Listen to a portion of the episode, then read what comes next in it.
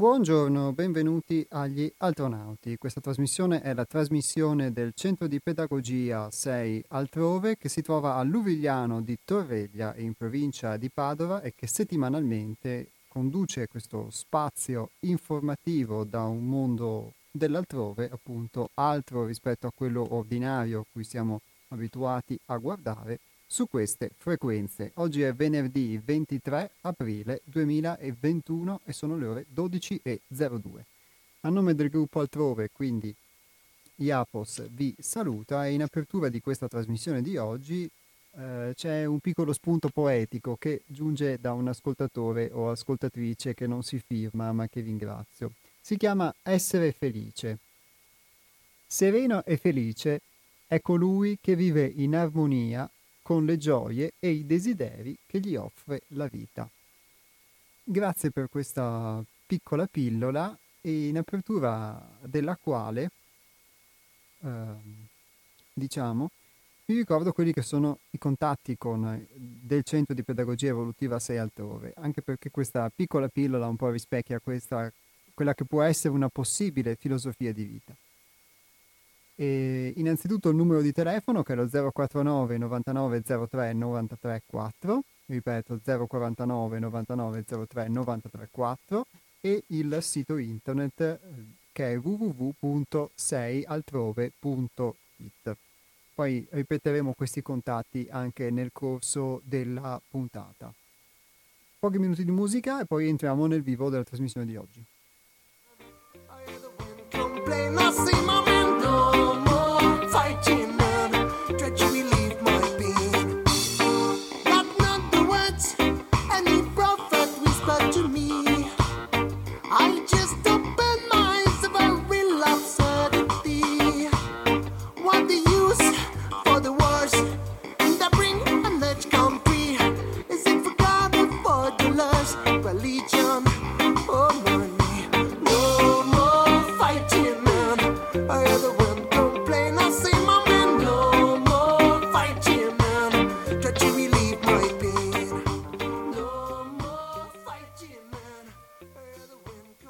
Perché gli esseri umani non capiscono che tutto ciò che fanno produce determinate conseguenze e che non possono continuare a trasgredire impunemente le leggi della natura e a turbare il lavoro degli elementi?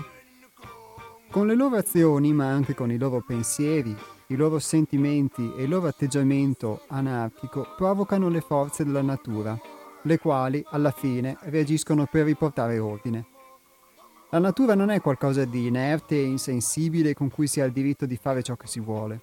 Ogni volta che gli esseri umani oltrepassano i limiti della sua sopportazione, la natura reagisce.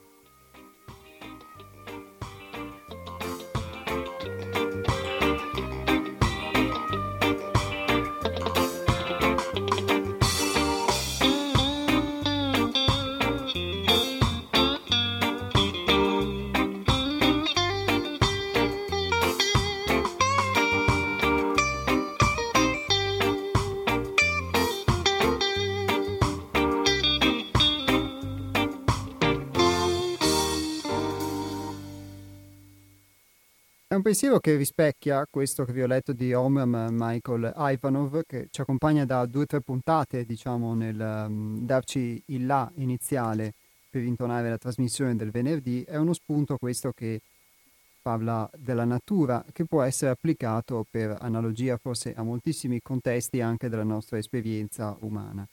Perché mh, siamo abituati, o parlo più che altro per me stesso, mh, sono abituato a non prendere mai in considerazione quelle che possono essere anche le conseguenze delle scelte che, mh, che si fanno, e ehm, tante volte eh, capita anche di essere molto mh, timorosi nel poter fare delle scelte, mh, per, di poter prendere delle decisioni, mh, anche le più semplici, proprio perché eh, c'è di fondo una paura della, di assumersi la responsabilità delle conseguenze che poi potrebbero derivare da queste scelte. E ehm, a monte devo dire che ehm, avere in questi, in, in questi anni, nella misura in cui sono riuscito, che può essere tanta o poca in base alla capacità o meno di poter apprendere e assimilare eh, l'insegnamento che potevo vivere, ma mh, di poter eh, ho visto in sostanza um, molte volte questo aspetto del, um, del fatto che quando noi facciamo una scelta, compiamo un'azione di qualsiasi tipo, questa poi può avere delle conseguenze e ehm, E questo talvolta è un elemento molto utile, soprattutto nel potersi indagare, nel poter vedere le azioni che compiamo e poter, non dico determinare, ma poter comunque farsi un'idea poi delle conseguenze che spesso queste hanno. Perché tante volte nella vita si fanno delle cose senza poi poter effettivamente eh, pensare a che cosa poi ehm, succederà in seguito a qualsiasi scelta, a qualsiasi decisione che prendiamo. E così può essere il, il fatto di buttare una carta per terra o anche il fatto di prendere delle decisioni molto più importanti. E avere una consapevolezza che ti può permettere di, appunto, in una determinata misura e, e, nel, e nel modo in cui, attraverso tante volte la ripetizione, anche la ripetizione dell'errore, attraverso la verifica, puoi aver visto delle, delle cose, avere una consapevolezza diversa che ti permette di poter Um, pensare alle conseguenze che hanno determinate azioni può permetterti anche di poterle compiere o non compiere o compiere in modo diverso, in modo più consapevole tante volte. Ovviamente questo può essere un ulteriore invece elemento, se sono identificato in una forma di insicurezza o di paura, può essere invece un ulteriore elemento che uh, invece trattiene dal poter compiere un'azione, mentre tante volte credo che a seconda anche della necessità del momento, se tante volte è forse necessario riflettere sulle conseguenze delle nostre azioni, tante volte una riflessione costante, troppo continua, spinge anche a non agire, e questo può essere anche, mh, soprattutto per la nostra, per la mia evoluzione, anche molto mh, stagnante e e il fatto che uno si trattenga dal fare. Quindi questo è un possibile spunto che deriva da, da questo pensiero di oggi. Qui poi ovviamente si parla di natura, si parla non solo di assumersi la responsabilità delle proprie scelte, ma anche di poter trasgredire delle leggi di natura. E ovviamente quando si parla di natura mh, si parla quindi di... di leggi che possono determinare sia la natura in cui viviamo, sia noi come esseri umani, e che nella misura in cui eh, ne siamo consapevoli possiamo quindi anche poter mh, vivere con esse, oppure eh, crederci, come spesso accade, onnipotenti e poi di fatto eh, provocare delle reazioni enormi che possono Cader, caderci addosso, sia dalla vita sia tante volte dalla natura. Per la natura c'è sicuramente facile vederlo, perché lo vediamo nei disastri naturali e quindi in tutto ciò che eh, l'uomo produce di eccesso e che poi gli torna contro nelle sue scelte devastanti dal punto di vista ambientale. E pian piano la natura ripristina sempre un equilibrio. Quindi c'è più facile vederlo da un punto di vista diciamo globale o anche piccolo, comunque riguardante quello che è sicuramente un, un fenomeno ambientale, però tante volte c'è più difficile poterlo vedere per quanto riguarda noi stessi, e quindi molte cose che ci capitano che possono essere anche delle conseguenze di quello che qualcuno chiama karma, ma comunque è il prodotto delle nostre azioni, e che queste non possano essere tante volte anche proprio, chi lo sa, forse proprio il riequilibrio di uno squilibrio che noi stessi avevamo creato e che in qualche modo le leggi della vita ci, ci spingono a, a fare ordine, sostanza, come avviene nella natura anche nella nostra vita.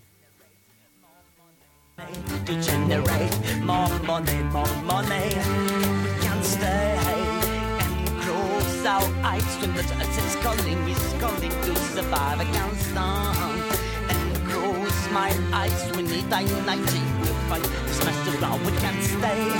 And close our eyes when Moses is calling. It's calling to survive, I can stand. And close my my eyes when it I might see the bike. This mess around, this mess around, this mess around, this mess around.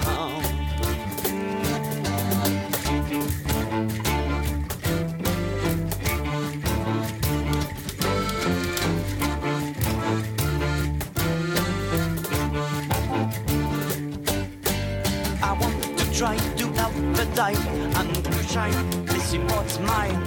Initiative is simple, just how to retrieve the last voices of the guy. And we start again to believe the machine is too easy to buy and bring the B D T. And it's not going down, the solution is to drown in. We need to make a tsunami from and by high ninety.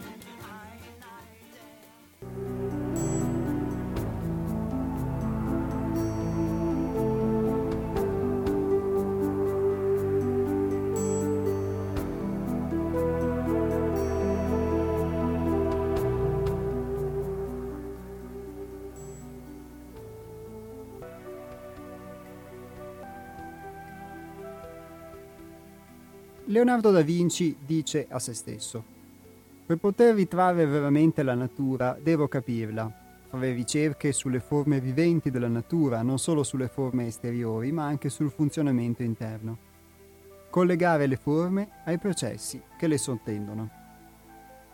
Comprendere un fenomeno significa, per legge di analogia, collegarlo ad altri fenomeni in altri campi, su altri piani, su altri livelli della coscienza. La conseguenza è un insieme di relazioni che devono trovarsi per forza non solo in corrispondenza, ma in equilibrio. Citiamo ad esempio principi e leggi della natura che vengono applicate con il processo analogico, quindi di analogia, alla coscienza, con cui diviene possibile comprendere alcuni suoi fenomeni ed entrare nel regno delle cause e dei significati che diamo alle cose. L'entropia, ad esempio, è la legge che tende a degradare la materia, che trova altre forme organizzative più dense, inerti e caotiche. Si potrebbe dire che la stessa forza entropica va verso la divergenza, la disgregazione, la diversificazione e la separazione apparente delle forme, la morte, per intenderci. La sintropia, al contrario, converge la materia verso un centro di unificazione, conseguenza dell'unità essenziale della vita, ed è governata dalla legge di polarità, o di attrazione e repulsione. Tutto è duale, ogni cosa ha la sua coppia d'opposti. Il simile e il dissimile sono uguali, gli opposti sono identici di natura, ma differenti di grado. Gli estremi si toccano, tutte le verità non sono che mezze verità. Gli opposti si attraggono e i simili si respingono. Questa legge funziona a tutti i livelli cosmici, planetari e in tutti i regni di natura, compreso il reame in cui si esprime l'area psichica umana. In un'immagine, l'andamento concavo rappresenta la fase sintropica, integrativa dell'universo rigenerativo. L'andamento convesso rappresenta la fase disgregativa, entropica, diffusiva dell'universo. Due forze uguali e contrarie che tengono in equilibrio e rinnovano la vita. Nell'ambito del lavoro su di sé, le leggi fondamentali del moto divino, applicate con metodo cosciente, possono essere interpretate come leggi di scelta, tra l'abitudine ripetitiva o il cambiamento consapevole. La sopracitata legge, che tratta il principio di inerzia, si può paragonare alla forza psicologica delle abitudini meccaniche, degli automatismi a vari livelli, reame fisico, meccanico e motorio. Questa sapienza, quando utilizzata, ci offre una possibilità di scelta, se permanere nel proprio stato inerziale oppure sperimentare le forze potenziali presenti in noi fino a modificarne tale stato. L'inerzia è rappresentata nel mondo interiore dalla paura, dalle tensioni, dalla tendenza a rifiutare il cambiamento e il confronto con gli altri, oppure a resistere alla spinta, talvolta dolorosa, di forze esterne, seppur destabilizzanti, indispensabili per creare un nuovo equilibrio.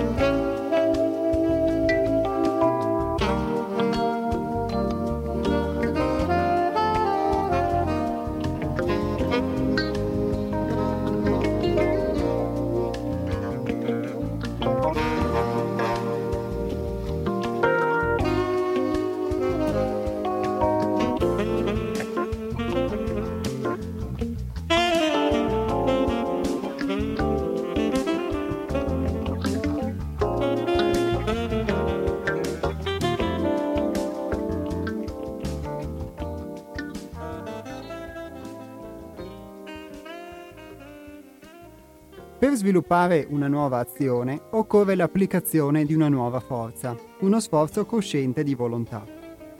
Una separatio alchimica che contempla un aspetto dinamico dell'essere, paragonabile all'intervento di una forza che imprime nuova direzione all'energia vitale, fino a creare un nuovo stato di armonia ed equilibrio.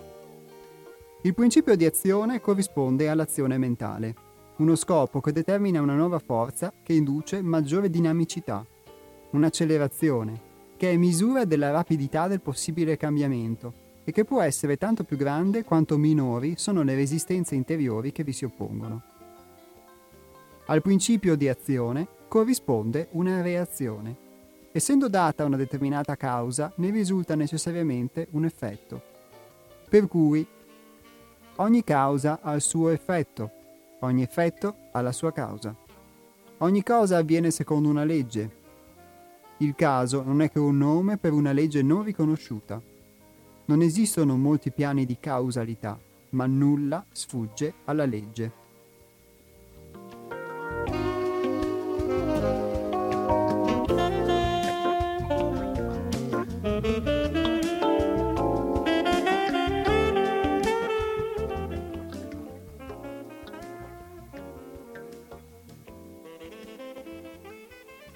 Ogni causa produce un effetto, ogni azione genera un risultato.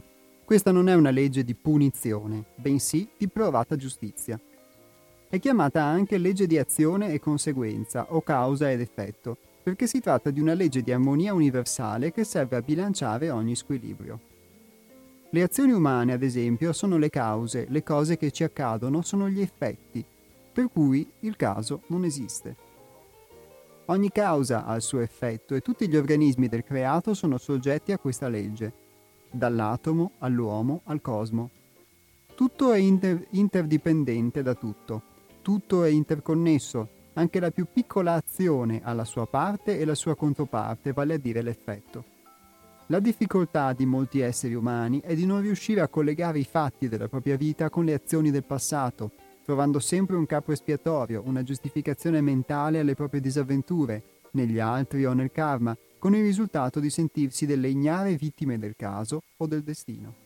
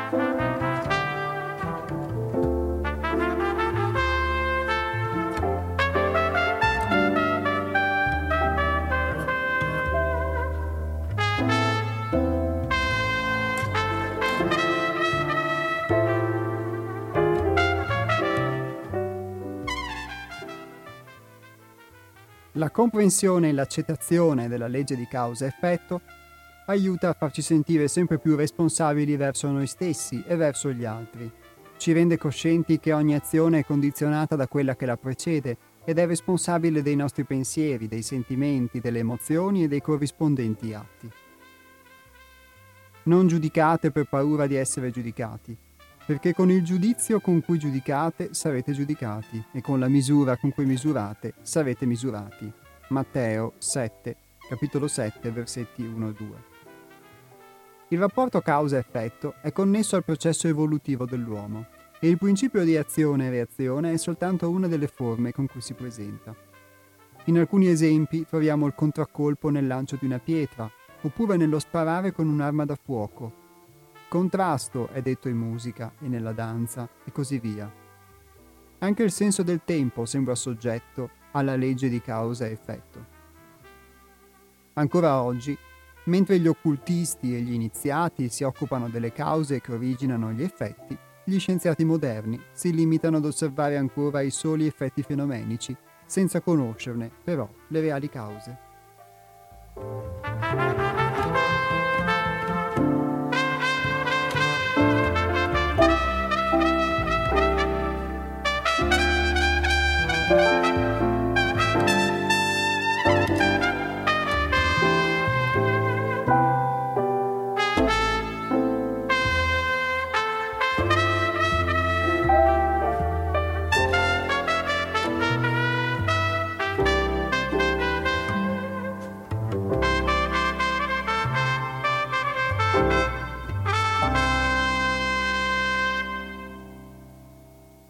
E di carne al fuoco sicuramente ne abbiamo messa molta, sono le ore dodici e venticinque, apro le telefonate che, come sempre, se ascoltate questa trasmissione, sono foriere di molti spunti e considerazioni possibili. Lo zero quarantanove ottocentottanta novanta venti è il numero per intervenire in diretta, lo ripeto, zero quarantanove ottocentottanta novanta venti. Chi invece preferisse scrivere un messaggio lo può fare con... Eh, classico sms tre quattro cinque diciotto novantuno sessantotto cinque. Ripeto anche questo, tre quattro cinque diciotto novantuno sessantotto cinque.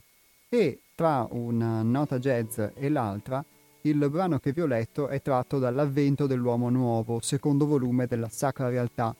Questa trilogia edita da Sei Altrove Edizioni, di cui trovate riferimento ehm, e un estratto e anche la possibilità di acquistare questi testi sul nostro sito, che come vi dicevo è w w w punto sei altrove punto i t, per chi volesse maggiori informazioni. Dicevamo che tanta è la carne messa al fuoco e gli argomenti che sono stati portati, che ovviamente si prestano a tantissime analogie e tantissime possibili considerazioni eh, per quanto riguarda la propria vita o per quanto riguarda comunque la società e il mondo in cui viviamo.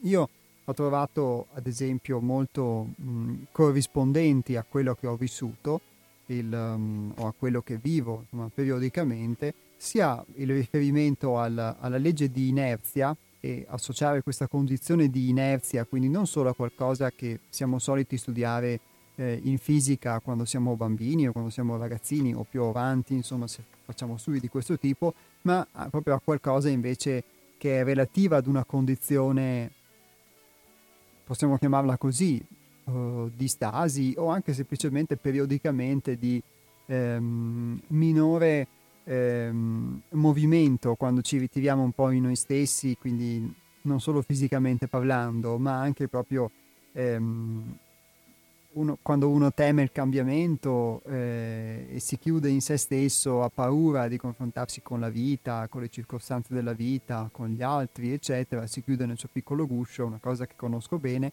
ma anche la resistenza quindi a qualsiasi cambiamento, sia quando questo viene esercitato dall'esterno, qui si parla di una forza, mh, di una pressione esterna che talvolta attraverso gli eventi della vita si manifesta nel testo che abbiamo letto, sia anche invece in una spinta propensiva che viene da sé di poter sviluppare un'azione.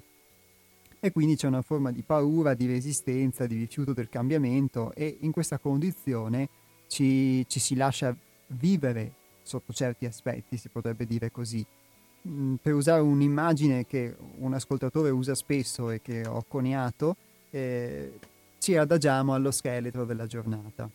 E, eh, e questo principio di inerzia quindi a questo punto è, mh, è quello che mh, tante volte, quindi non ci permette di evolvere se non nell'esperienza, nella misura in cui poi sono gli eventi a metterci in condizione invece di, eh, di fare l'esatto opposto, quindi a smuoverci eh, per caso di nece- per, per necessità, e quindi a spingerci anche a fare delle azioni o a sviluppare delle cose di, cons- di conseguenze che altrimenti non avremmo fatto.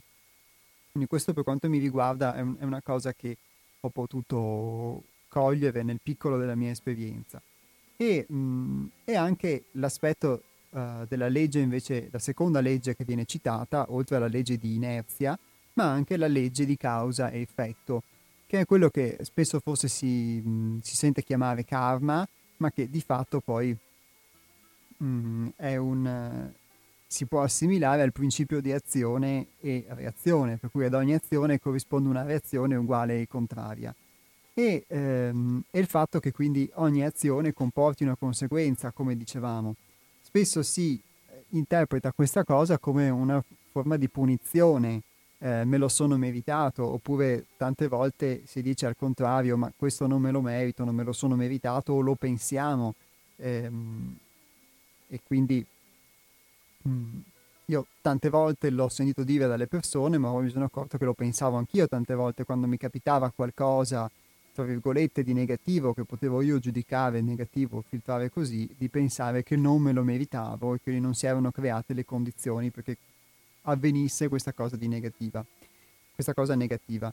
E, mh, che ovviamente è sempre negativa a seconda di come la interpretiamo, perché tante volte possono esserci molto utili delle cose che invece sembrano negative. E il fatto che quindi ad ogni nostra azione possa corrispondere una reazione che a volte eh, si manifesta negli eventi della vita o si manifesta nel tempo, e che quindi mettiamo il seme poi di, che è la causa di piante future che saranno eventi, conseguenze, reazioni, secondo me ehm, può essere molto di aiuto nella misura in cui si conosce, ehm, si conosce se stessi, e quindi si può anche conoscere alcune conseguenze. Però man mano che, mi sento di dire anche questo, man mano che si, si può ampliare possibilmente, o crediamo che si ampli questo orizzonte, insomma, ne parliamo dopo. Pronto? Pronto, sono Antonio, ciao. Antonio, eh, ciao, Iapos, bentornato. Ciao. Eh, grazie. Senti, volevo dire questo, è una domanda, faccio una domanda a me, a me stesso, ma un po' a tutti. Allora, Il, ehm, l'osservazione della realtà, della realtà fenomenica, il, pri- il principio di causa-effetto e il principio di non contraddizione e, e formano il metodo sperimentale scientifico. Però questo riguarda un'indagine infinita della scienza sul come, sulle modalità. Cioè, la scienza non si propone di cercare il senso del vivere, si propone soltanto, attraverso quei tre principi, osservazione, causa-effetto e non contraddizione, di indagare sulla realtà fenomenologica. Se non che tu, che fai spesso, tu come anche altri, fai spesso riferimento all'esperienza, alla nostra vita. Nella nostra vita non è sufficiente, è importante, ma non è sufficiente sapere come funzionano le cose. Noi cerchiamo il senso, che senso ha vivere, perché la vita non diventi un assurdo, l'assurdo dell'esistenza, e, e nemmeno è sufficiente il criterio di utilità e il criterio del piacere. Cioè, faccio, trovo una armonia, sono in armonia con la natura, con il mio piacere di guardare la natura, con la bellezza e con tutto ciò che riguarda il bello. Ora, qualcuno dice che nella bellezza ci sono le orme del sacro, cioè del mistero, che la musica, l'arte, le cose belle eh, sono come una, una qualità speciale che, che abbiamo dentro. Però questo dà molta felicità, parecchia felicità, dà contentezza, però il senso, la ricerca del senso della vita, ecco la domanda. Può bastare l'osservazione della realtà, il procedere per principio di causa-effetto, non essere contraddittori per soddisfare la nostra sete umana di verità, dati i limiti e dati il legno storto di cui siamo fatti? Questa è la domanda e dove mi, mi pongo io, ed è la cosa che ancora ogni giorno a cui penso e, e, e per il momento preferisco non dire la risposta, un tentativo di risposta mio. Ciao. Ciao Antonio, grazie mille per questa domanda molto, molto profonda, e ovviamente è una domanda che rivolgo anche a, agli ascoltatori, questa di Antonio, e quindi la ripeto: se può bastare l'osservazione della realtà che citavamo, quindi questo metodo scientifico applicabile anche alla nostra vita, e insieme al fatto di non essere contraddittori, a soddisfare la nostra sete umana di verità. Noi spesso qui si fa riferimento a quello che si può chiamare lavoro, a quello che si può chiamare indagine, autoconoscenza, e tantissime parole che mh, servono a, a farsi un'idea di, di quello che si propone, ovvero di, di, un, di strumenti possibili che si, che si possono applicare e che eh, in una certa misura um, ho potuto sperimentare attraverso il gruppo, attraverso Hermes, per conoscersi, per conoscere se stessi, per conoscere me stesso, e quindi poter vivere in modo um, diverso. A volte vivere con meno rotture di scatole, detta sinceramente, e, e che già è tanto, e, e a volte quindi prevenire anche, a, avendo una conoscenza maggiore eh, della propria natura, eh, delle cose che possono, risult- che possono essere spiacevoli, e nel, nella misura in cui possa essere aperto anche a, a questo processo che possiamo chiamare così di spersonalizzazione, cioè di disidentificazione da quello che è il, questo nostro io, questo mio io condensato e inerte, anche aprire a qualcos'altro che più che venire da fuori può essere dentro di me. Nel piccolo talvolta ne ho fatta esperienza, sotto certi aspetti è una cosa che posso capire mentalmente e, e, e poter poi eh, certificare solo nella misura in cui l'ho potuta verificare su di me relativamente alle mie esperienze.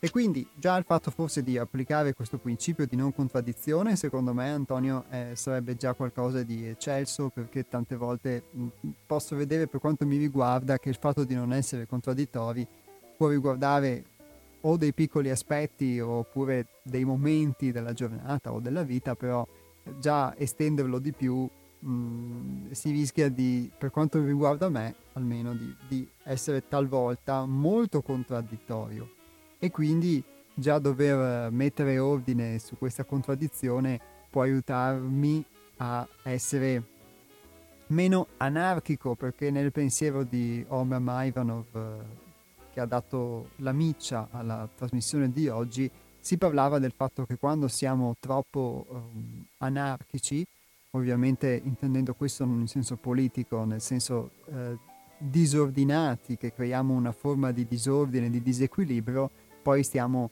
ponendo le basi poi per un equilibrio che in un modo o in un altro eh, arriverà attraverso la vita, attraverso queste conseguenze. E quindi eh, nella misura in cui posso fare un ordine mh, ed è, e qui già torniamo al distacco, al discernimento di cui si parlava una settimana fa, potersi distaccare dalle situazioni e poter discernere ciò che ci è utile o ciò che non ci è utile, e quello che può essere utile per me stesso o no, e quello che può essere essenziale, quindi esprimere, aiutarmi a esprimere l'essenza, e quello che invece è solamente eh, serve alla, personali- alla mia personalità, alla mia immagine, eccetera, eccetera. Allora in questa misura eh, potrei essere meno contraddittorio e già sarebbe qualcosa di eccelso, secondo me. E eh, poi se questo, il non essere contraddittorio, e addirittura il, um, il e l'osservare la realtà, tenendo conto che quando osserviamo questa realtà osserviamo qualcosa che siamo noi stessi e quindi non è qualcosa di esterno che ci è più facile osservare, se oltre a ciò questo possa bastare a soddisfare la sete umana di verità, sinceramente proprio non lo so, perché forse la sete umana di verità può essere diversa per ognuno. Mm, e forse, mi sento di porre anche questa domanda, di girarla in questo modo, può darsi che molti di noi abbiano questa sete, solo che la soddisfino attraverso bevande diverse e queste bevande non riescano in realtà a dissetarci totalmente, per cui la sete rimane e quindi attraverso molte bevande diverse noi cerchiamo di berla, ma quello di cui abbiamo bisogno è acqua, è un'acqua pura, un'acqua viva, e, e otteniamo sempre qualcosa di diverso che quindi non riesce mai a soddisfarci del tutto e a dissetarci del tutto, forse. Potrebbe essere così. Lascio qualche minuto di musica con questo spunto di riflessione.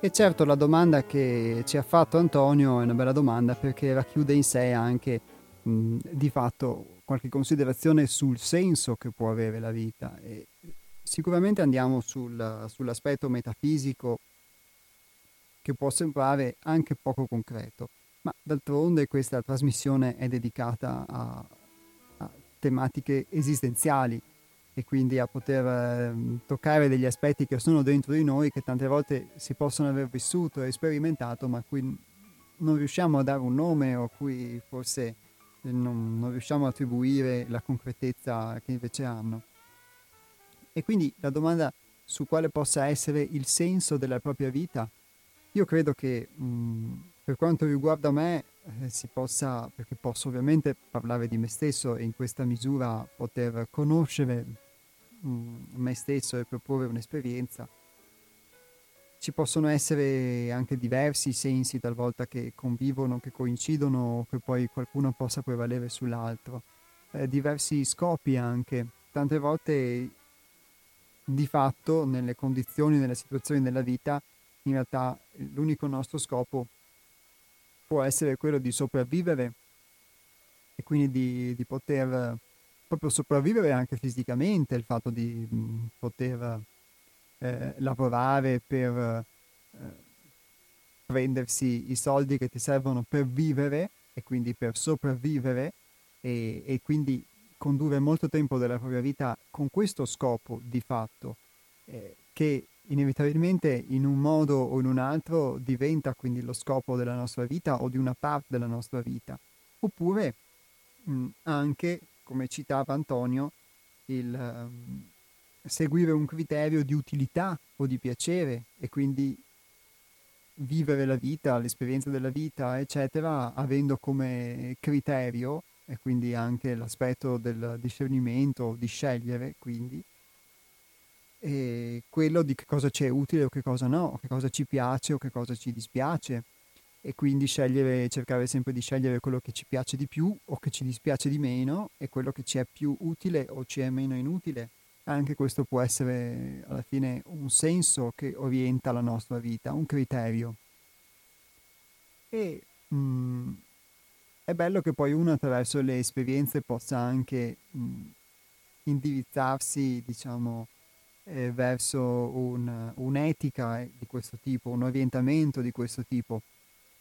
L'aspetto del piacere sicuramente, ehm, per quello che riguarda la mia esperienza, è, un, è un'utopia, perché tante volte mh, attiviamo delle condizioni che non ci piacciono, proprio come conseguenza, dato che si parlava di questo, de, di una nostra ricerca del piacere.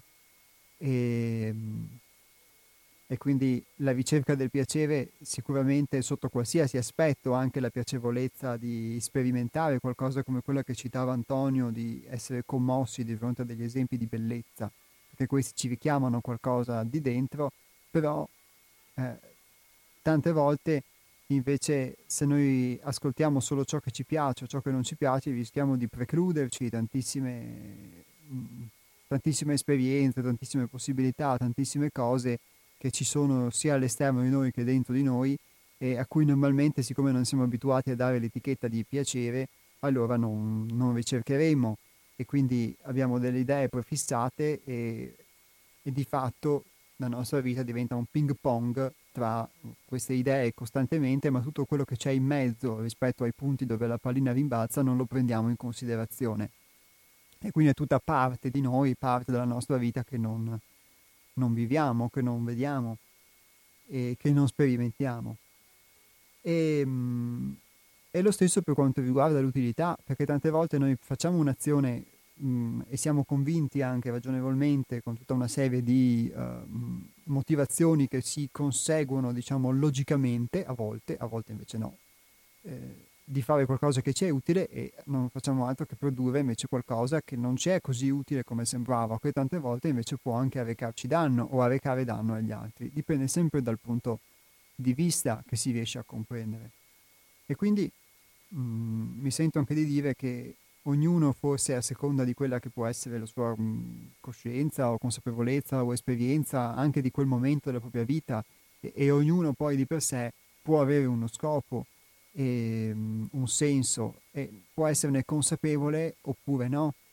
Quanti di noi sono effettivamente consapevoli che l'unica cosa che può muoverli può essere un, uno scopo di sopravvivenza, di fatto? O siamo forse consapevoli di questo e tante volte ci dipingiamo addosso a questo scopo qualcosa per vederlo più colorato di come è, perché non abbiamo il coraggio di ammettere a noi stessi la realtà e quindi di poterne anche trarre delle conseguenze.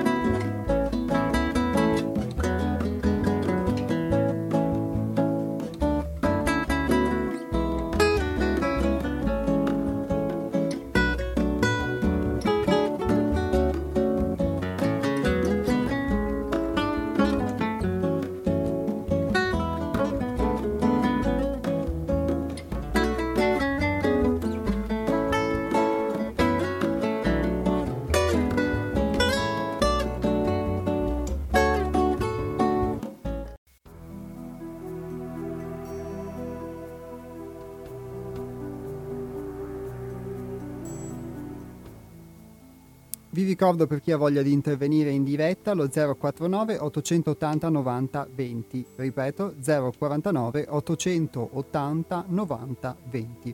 Invece per chi vuole scrivere un messaggio, il tre quattro cinque diciotto novantuno sessantotto cinque, ripeto tre quattro cinque diciotto novantuno sessantotto cinque.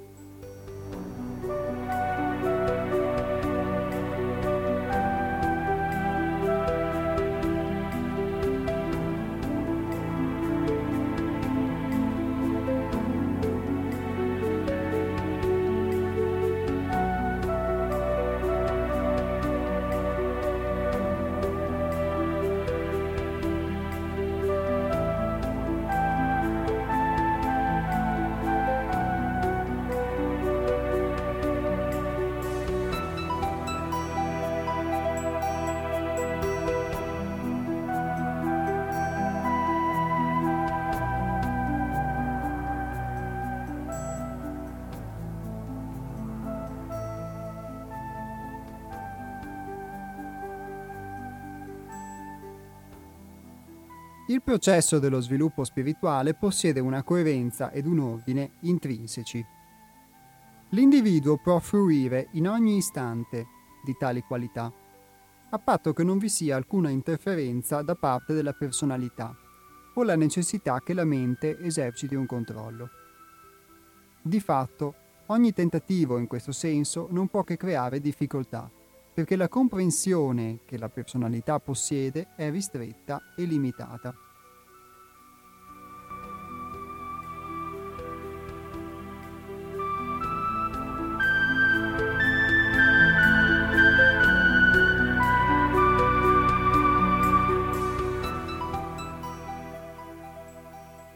L'impegno sincero nei confronti della verità è tutto ciò di cui vi è bisogno perché il processo di trasformazione continui a svilupparsi. Quando gli aspetti essenziali vengono scoperti e liberati, quando l'essenza personale viene via via realizzata, il processo si sviluppa spontaneamente verso la soluzione della natura inferiore, fino a sublimare gli istinti. A questo punto non si tratta più di scoprire nuovi aspetti dell'essenza. Si tratta, invece, di abbandonare l'identità dell'io e di vivere in funzione dell'essenza già presente.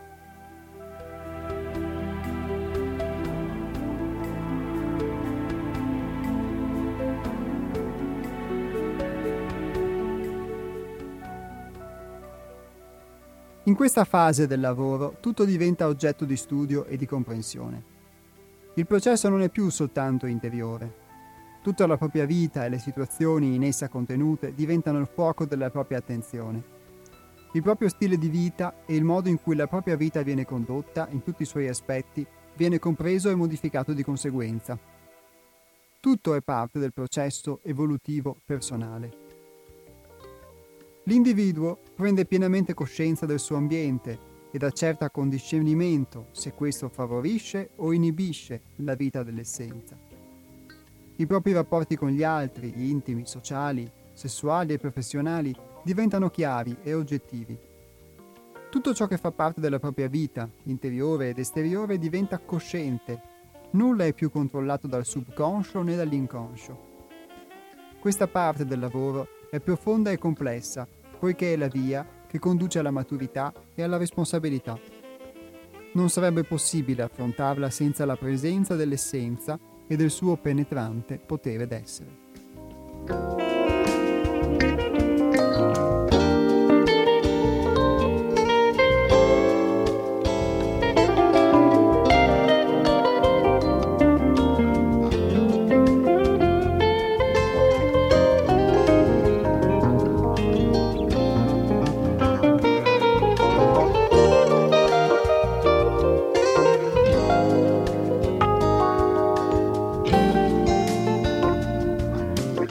Questo brano potete avere lettura tramite il nostro blog che si chiama La Via della Rosa, quindi digi- potete digitare La Via della Rosa, è trovato eh, su Google o su qualsiasi altro motore di ricerca e trovate il, il nostro blog e vi si apre questa pagina che si chiama La Via della Maturità, che è il titolo di questo scritto. Ebbene, in questo scritto la cosa che mh, più... Um, a me personalmente torna utile, in questo senso uso il criterio dell'utile di cui abbiamo parlato, al di là della, della poesia e delle belle parole che sono scritte, che ovviamente poi in ognuno possono trarre, mh, possono suscitare eh, delle risposte, delle reazioni, delle domande, sì certo anche trovare delle risposte, oppure risultare solo belle parole e una bellissima poesia.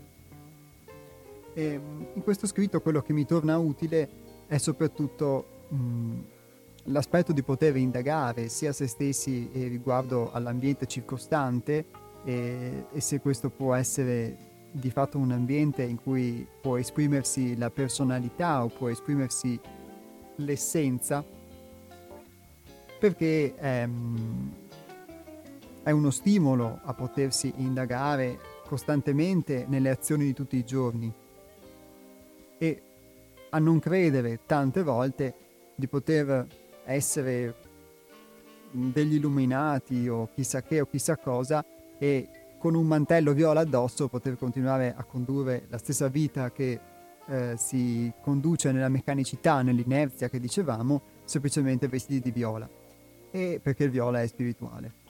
E, e quindi con questa metafora diciamo che l'invito a poter guardare se stessi, a guardare se stessi nelle proprie azioni, anche nell'ambiente in cui si vive, è sicuramente un invito che ha a che fare con la scientificità di cui abbiamo parlato. Ovviamente un metodo dove non è qualcosa di esterno quello che viene indagato, ma è noi stessi. E quindi con noi stessi è più difficile tante volte, o più facile, a seconda del punto di vista, essere ehm, sinceri, essere onesti, essere schietti. È più difficile essere ipercritici, perché si tenderebbe sempre a, ad autoassolversi prima ancora preventivamente per qualsiasi cosa, ed è difficile talvolta invece, al contrario, Eh, potersi assolvere, perché tante volte invece si, si tenderebbe ad autogiudicarsi più pesantemente di quello che invece serve, o quando non serve affatto.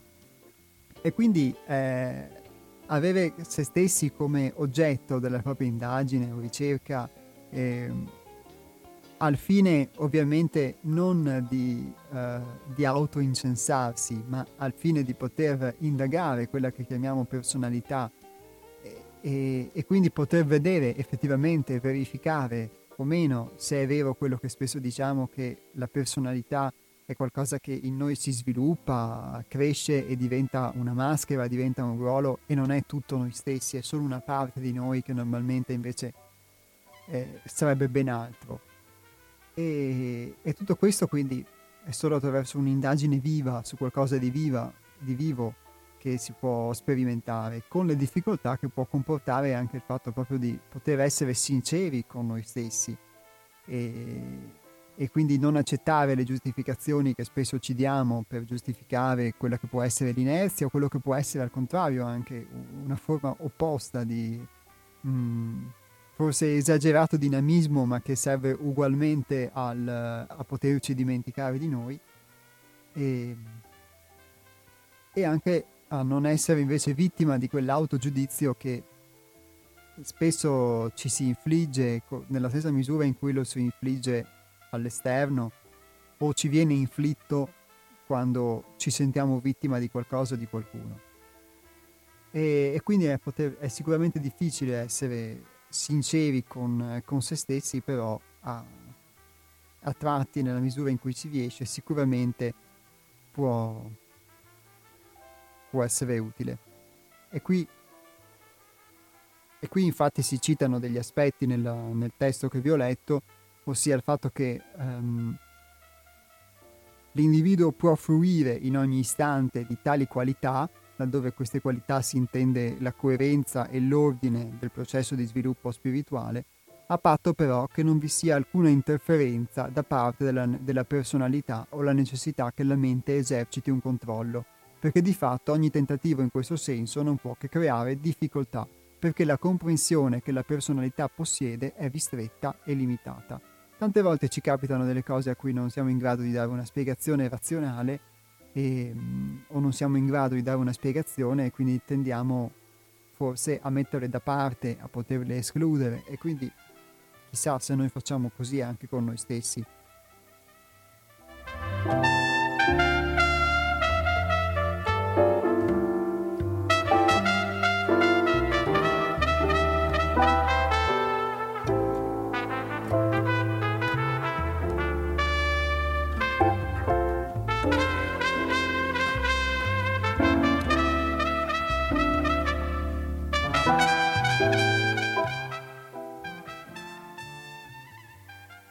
Nel frattempo, in tema di scienza, c'è giunto un messaggio dal nostro amico Nick, che scrive: scienza, episteme, indica il sapere fondato, razionale e necessario, la cui stabilità corrisponde alla immutabilità dell'oggetto indagato. Ciao Nick. Grazie Nick, che come spesso accade fa riferimento, credo, a, ad Aristotele, e quindi ad una certa visione della scienza. Quindi abbiamo avuto da parte di Antonio la citazione del metodo, del metodo scientifico, che quindi può essere rapportato o no anche a quel fenomeno che siamo noi stessi, e di quello aristotelico, filosofico, chiamiamolo così. Pronto? Pronto?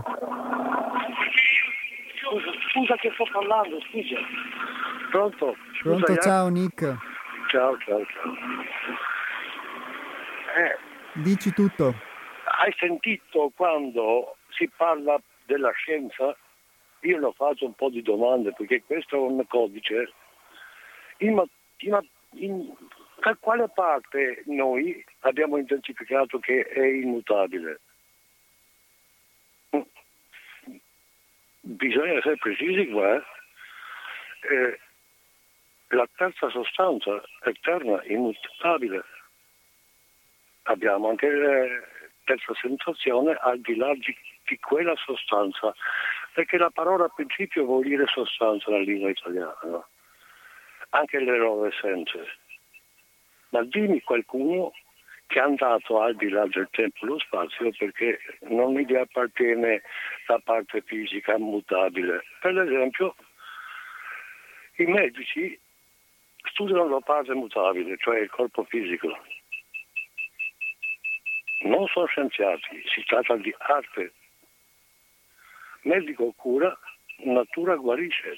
Non è possibile che l'evoluzione che abbiamo noi fino adesso, che è stato ostacolato da sei secoli prima del Cristo, che impediva arroganza di loro contro i superiori. Hanno buttato giù l'Accademia invece, no? Era Giustiniano, anche altri. Ecco perché siamo arrivati così un po' tardi.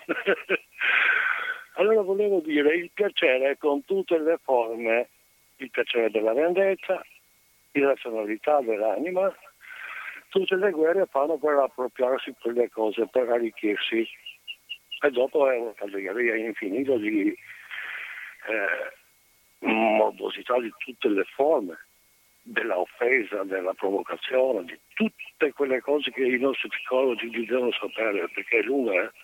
È troppo lunga. Qua si tratta del male e del bene.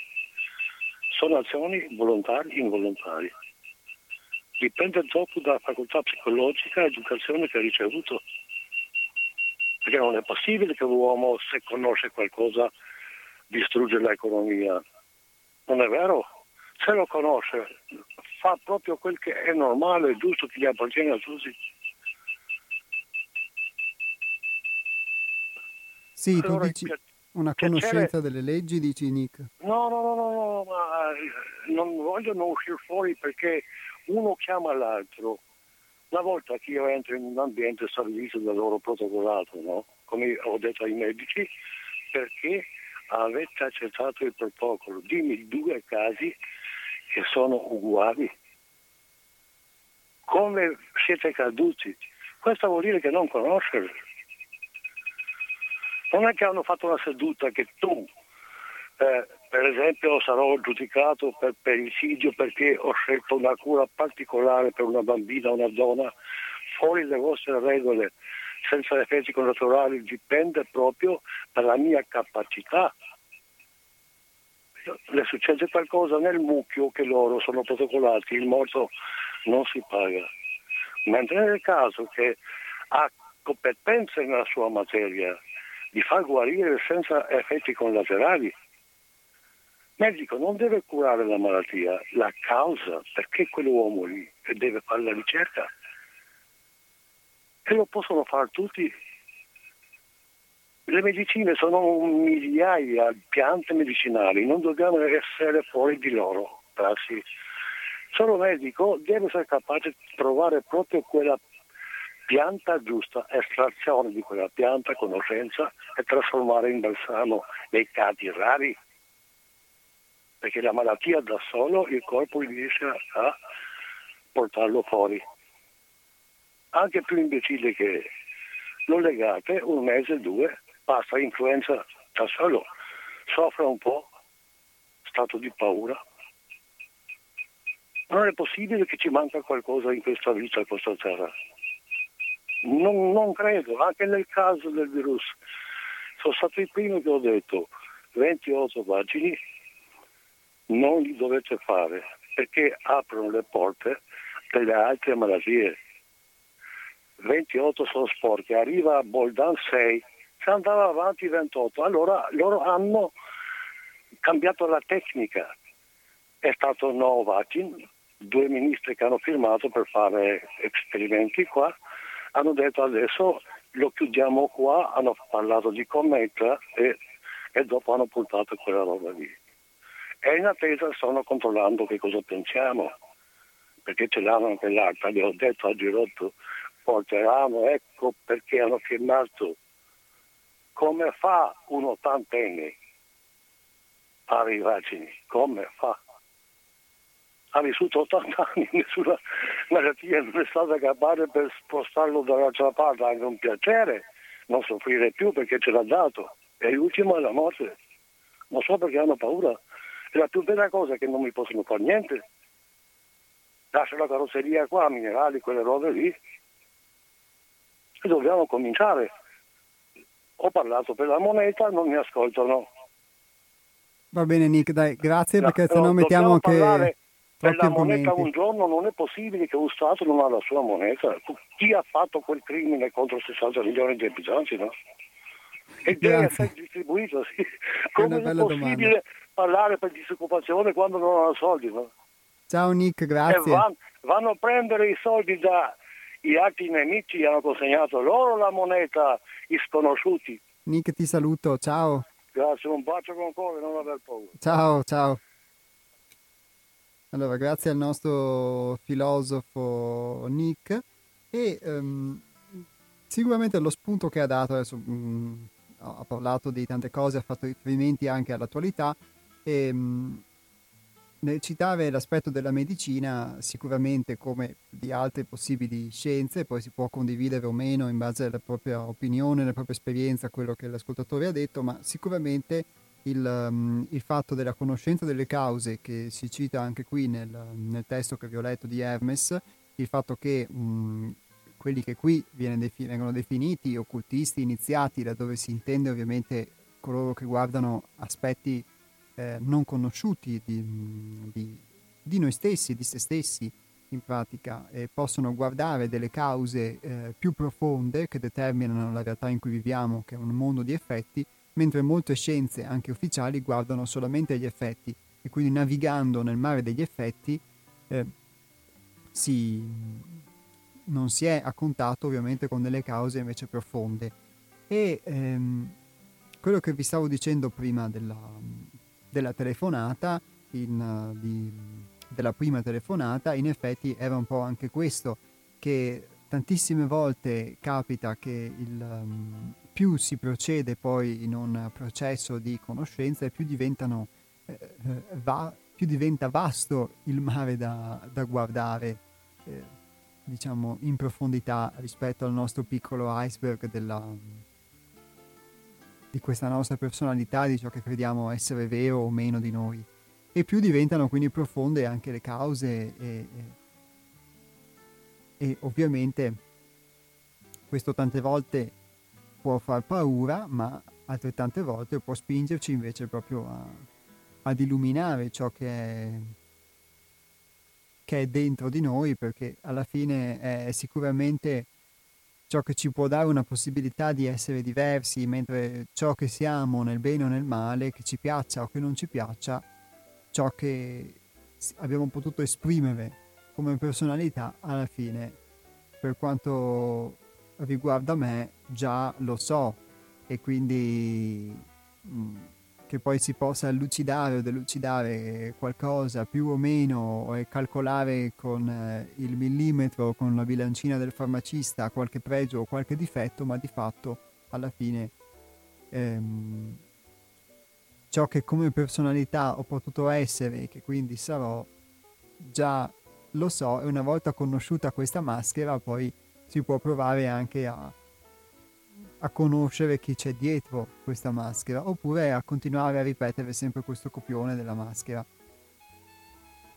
Credo che una possibile scelta, dato che si parlava di scelta, di, di considerazioni sulla la causa, sulle le cause e quindi sugli effetti che poi produciamo con, ehm, sviluppando delle azioni poi che determinano delle conseguenze, una scelta possibile può essere proprio anche questa, se una volta che si riesce, perché tante volte è proprio effettivamente difficile quando ci siamo più prettamente identificati, si riesce a eh, mh, scostare di dosso un attimo la maschera, a poter anche non essere quella maschera rispetto ad esserla.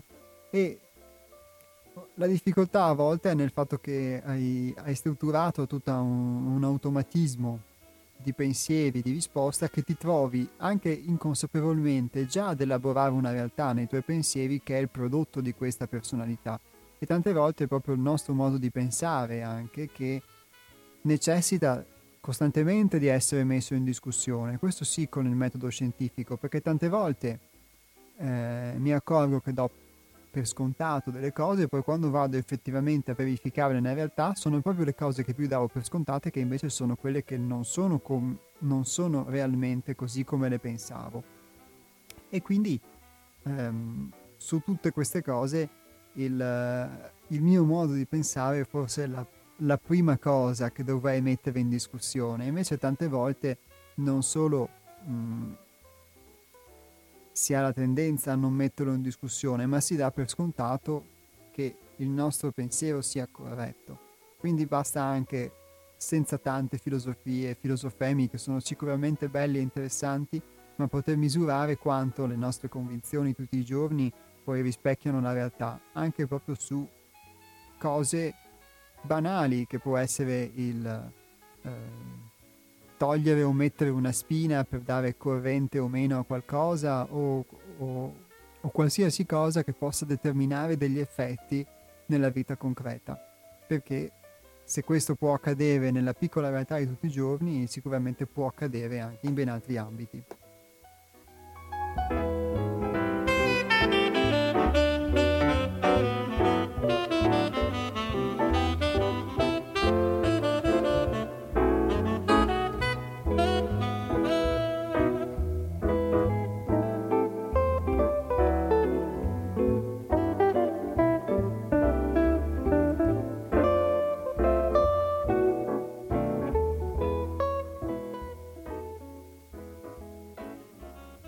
E sondiamo anche un'opinione che è arrivata via esse emme esse di chi scrive: buongiorno, l'oggetto indagato, considerato immutabile, esclude ogni ricerca. Si assimilano nozioni come il nostro corpo esposto al sole si abbronza. Non sottoporre a critica ricerca ogni certezza fa di noi semplici abbronzati.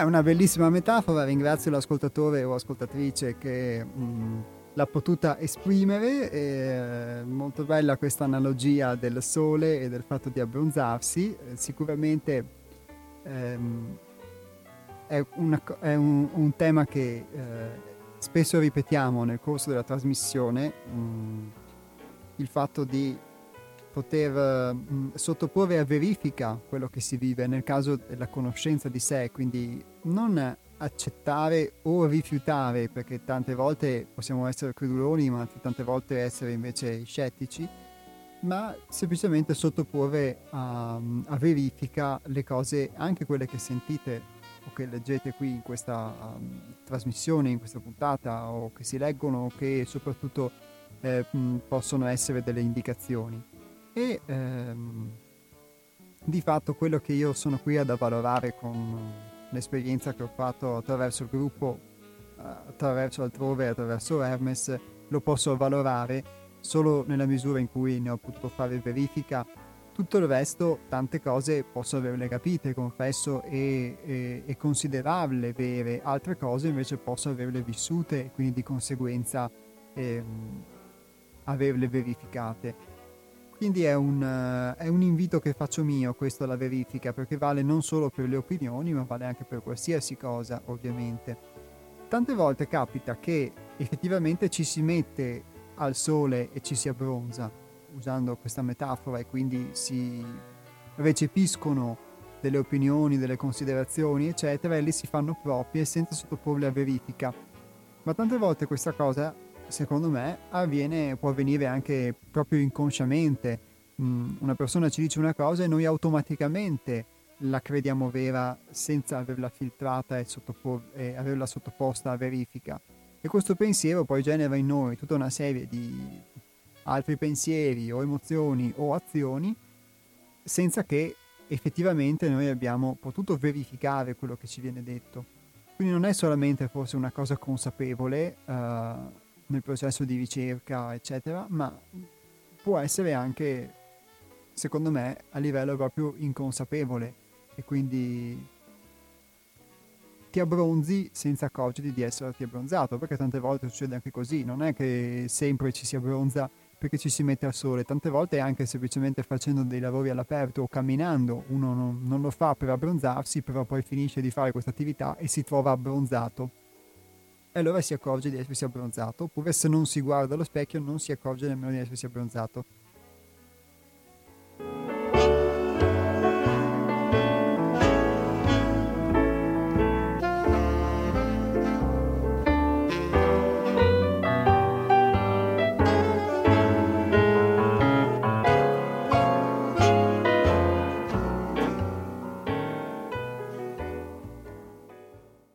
In questo senso forse può essere utile anche l'indicazione che mh, vi ho letto nel brano di prima, laddove si può indagare anche sull'ambiente, mh, sull'ambiente in cui viviamo, su quello che facciamo, eccetera, per poter con la luce del discernimento valutare eh, se è essenziale, sono essenziali le azioni che svolgiamo, l'ambiente in cui viviamo, mh, eccetera, oppure no.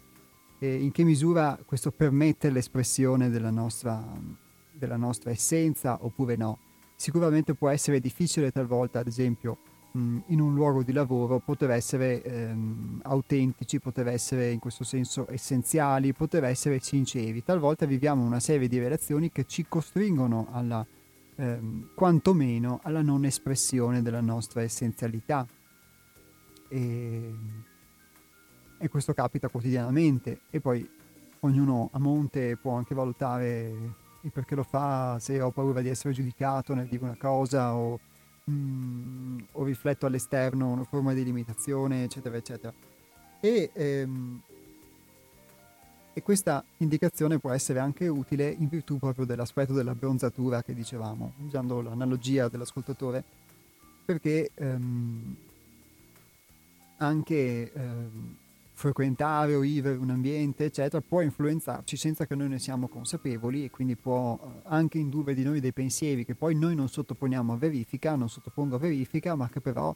ehm, di fatto, in modo consapevole o meno, eh, possono influenzarmi. E quindi parlavamo prima dell'aspetto occulto delle cose, di come una, un metodo scientifico applicato alla propria vita possa andare a sondare degli aspetti, delle cause che invece normalmente non vengono sondati da, la, da quella che è la scienza ordinaria. Uno di questi può essere anche quello che vi ho citato, e quindi il poter vedere il mutamento dei propri pensieri quando si vive in un ambiente rispetto ad un altro. E qui il, il sottoporre a verifica diventa qualcosa sicuramente, mh, quella che è la mia esperienza, di più difficile, di più ehm, problematico, che richiede un passo in più, un addestramento in più che normalmente la vita non, non, ci, non ci dà, perché un conto è poter verificare un'informazione e quindi avere delle, usare la propria testa, fare, fare dei propri calcoli, poter fare delle ricerche, consultare altre fonti, eccetera, come farebbe un ricercatore, un giornalista, uno studente o una qualsiasi persona che vuole verificare una cosa, e qui parliamo di una conoscenza mentale. E sicuramente è sempre la tua apertura o predisposizione mentale che ti fa vedere una cosa piuttosto che un'altra, però ancora ancora ce la puoi anche fare. Ma un conto è quando invece devi sottoporre a verifica ehm, e quindi, tra virgolette, correggere quello che può essere un'influenza, una paura, un pensiero, eccetera, che non necessariamente possono essere negativi, talvolta possono anche essere positivi, influenzarci positivamente, però qualora non lo siano, eh, poi poter eh, rimettere le carte in tavola correttamente come erano, come erano all'inizio è, di, è sicuramente mh, richiede delle qualità in più, alle quali, ripeto, la vita normalmente non si addestra. e quindi non vale questo discorso della bronzatura solo per ciò di cui siamo consapevoli, tante volte anche per le cose di cui non siamo consapevoli.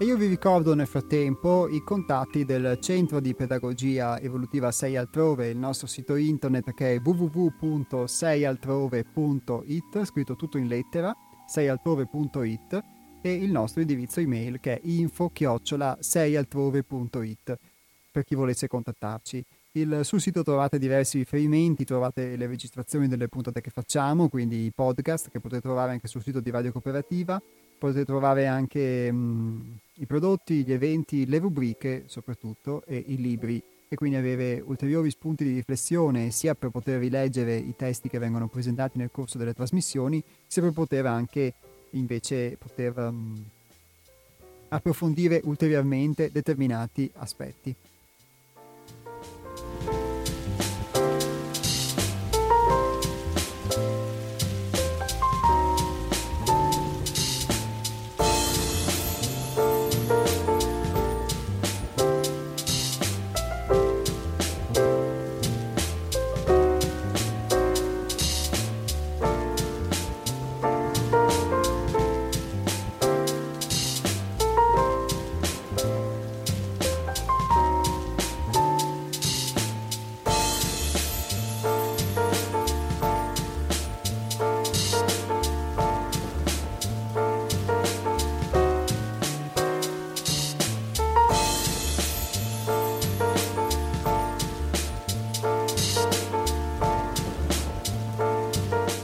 E riprendendo proprio le pagine che invece avevamo lasciato circa una mezz'ora, tre quarti d'ora fa, tratte da questo volume blu, La Sacra Realtà, L'Avvento dell'Uomo Nuovo, dopo la legge di causa-effetto, qui si parla anche di un'altra legge, la legge di vibrazione.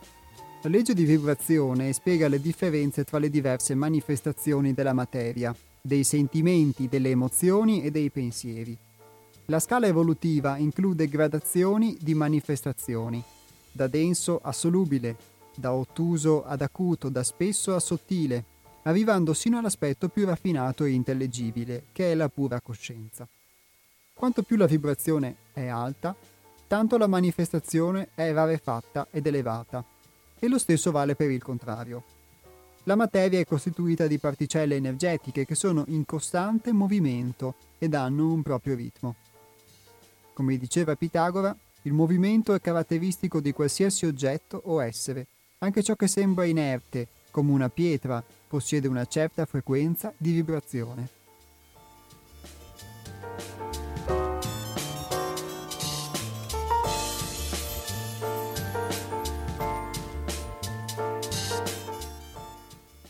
Un oggetto che è sottoposto a vibrazione può sembrare del tutto immobile.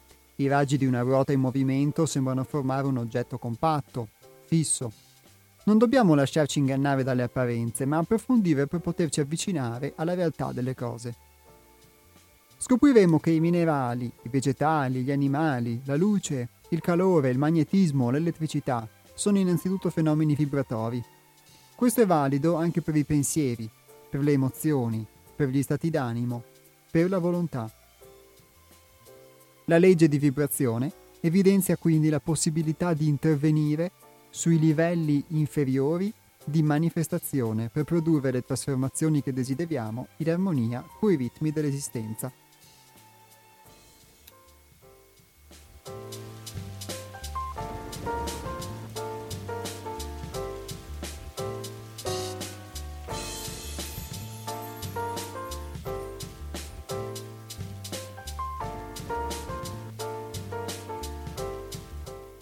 Vi ricordo per l'ultima telefonata il numero di telefono che è lo zero quattro nove otto otto zero novanta venti per chi volesse fare un'ultima considerazione in merito alle cose che abbiamo detto nel corso della puntata.